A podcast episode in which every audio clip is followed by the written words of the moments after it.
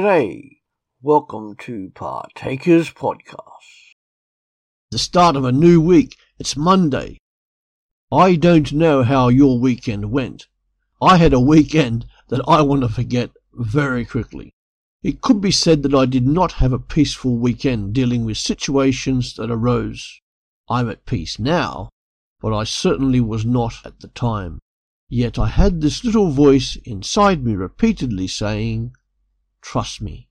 Be at peace with yourself.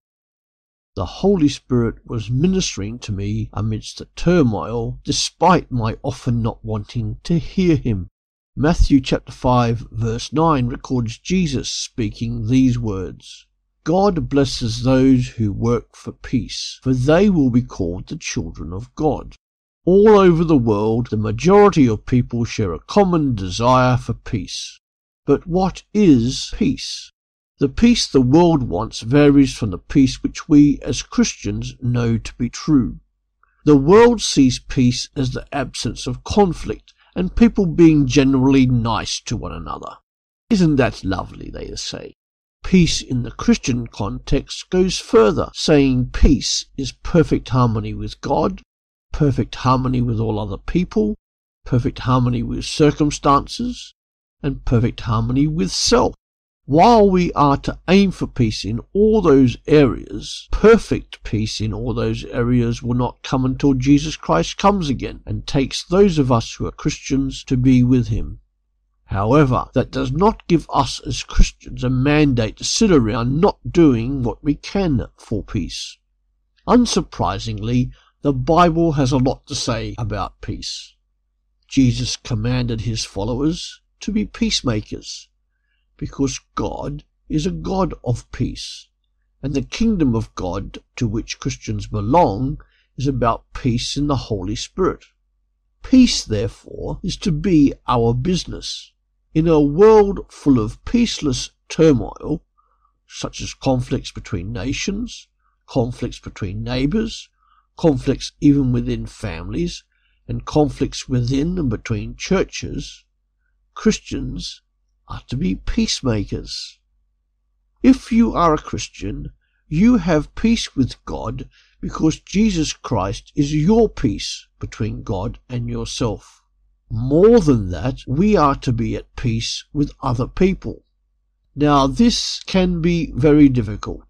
We are commanded by Jesus, our Master, to be peacemakers.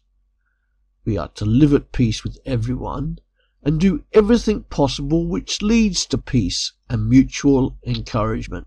And even more, we are to remain at peace when confronted with peaceless circumstances and events. We are to seek peace in these events, which is a gift of God.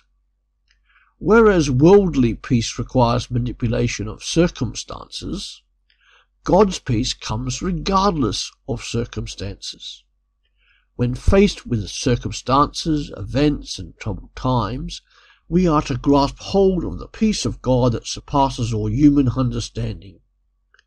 This inevitably leads us to have an untroubled, unfearful heart and mind.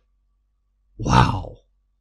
Go in peace this Monday, into this week, knowing that the God of peace lives inside you if you are one of his children.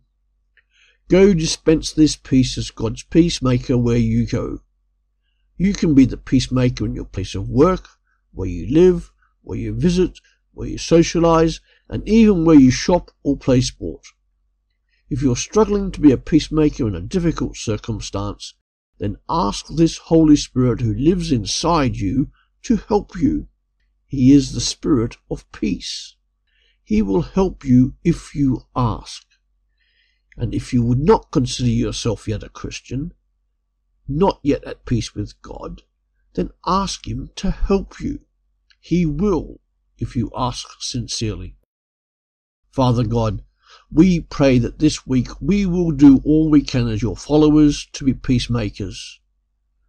That we will do all we can for peace and to make peace wherever we go and make a difference in a world of conflict.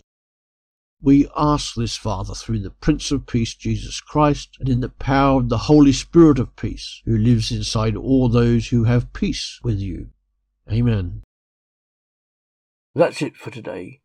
Come back every day to www.partakers.co.uk where there is a podcast uploaded to help you as a Christian disciple wherever you are in this world in the 21st century.